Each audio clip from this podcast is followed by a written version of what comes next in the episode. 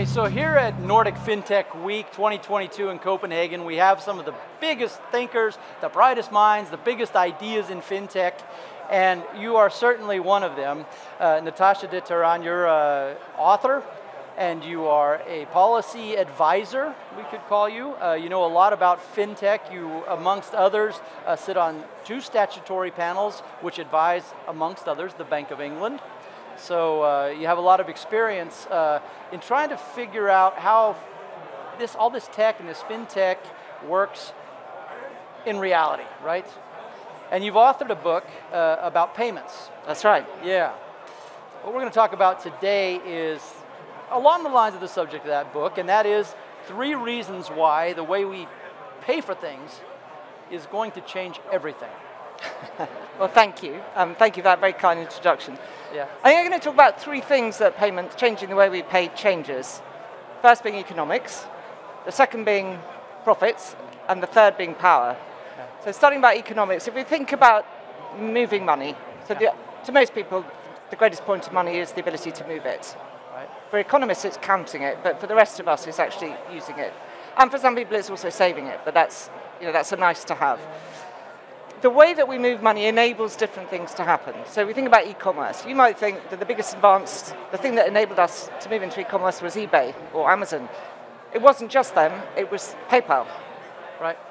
It was remote card acceptance. It was all the, it was the payments that really brought those to life. Now, it used to be that we used to ship gold around the place or silver or coins, and obviously the limits of our economic activity were very proximate. Now they're very distant.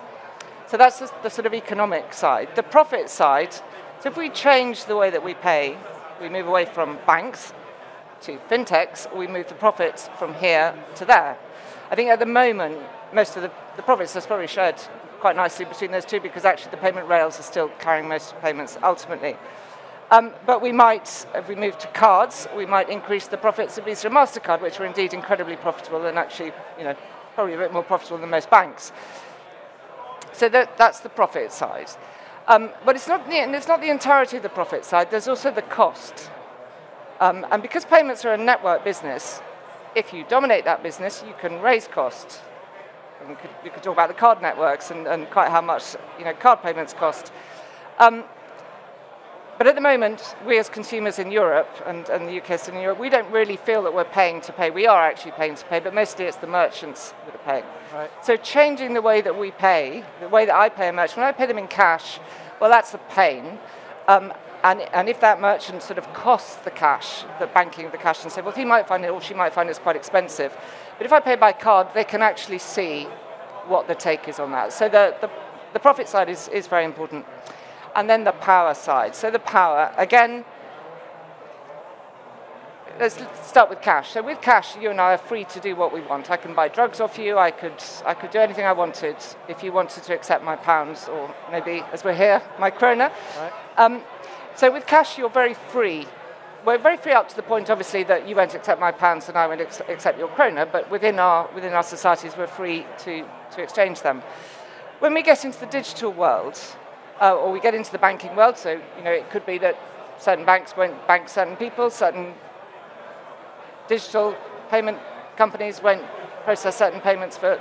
So that power is very important, and we saw it really, really manifest, I think, in the biggest way in respect of um, the invasion of Ukraine, the Russian invasion of Ukraine, where we saw the payment pipes being used to put pressure on, on, on Russia. Now, that might be something that one agrees with, um, if you're not uh, Mr. Putin.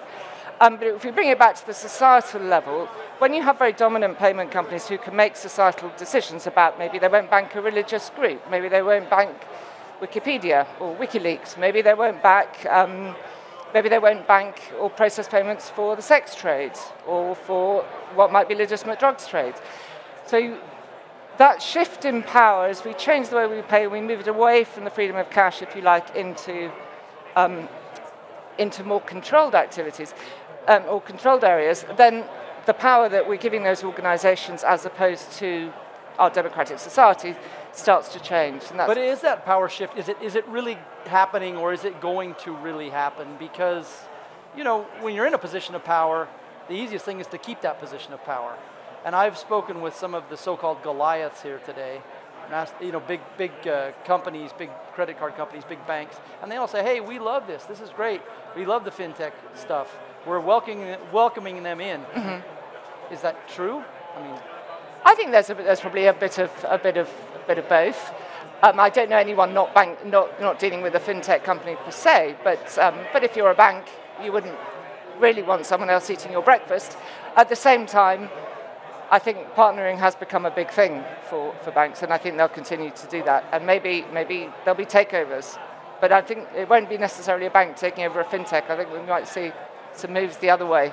Yeah, and when we talk about power, I mean, is it? What's your sense? I mean, are we really moving towards a more democratic world, a more transparent world? These are some of the terms that we hear thrown around so much in the fintech world. Is that is that actually happening? Oh, I think uh, yes. I think that's a difficult one. No. Um, I don't know that we can we can say that, and I think if it's being said here, whose democracy are we talking about? Right. Um, and I think it, it, let's take an example. We, we can look at China and we can look at the growth of two giant fintechs, the biggest fintechs in the world, if you like, and then we can see China moving with a CBDC. And here we could think of a CBDC as being a very public, you know, it's a public good, it's a democratic instrument if you want to, or you can see it um, sitting here in the West, see the Chinese one as a bad thing, as state control. Um, so everything depends on your optic. Um, so I'm not sure. And what's your optic? Are you an optimist or are you a pessimist in terms of the way things are going in banking and finan- the financial world with technology? Oh, optimist. Absolutely an optimist. So, I mean, I think it gives us enormous, it raises, there's huge questions that, that have to be asked, policy questions.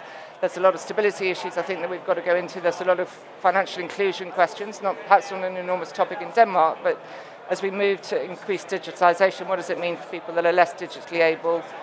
Um, what does it mean for the older generation who, you know, they might be digitally very able, but they, they simply don't have the confidence to, to deal with, you know, to, to purchase in a different way. Um, so I think, I think there are a lot of societal questions to answer, but, it, but overall I'm positive.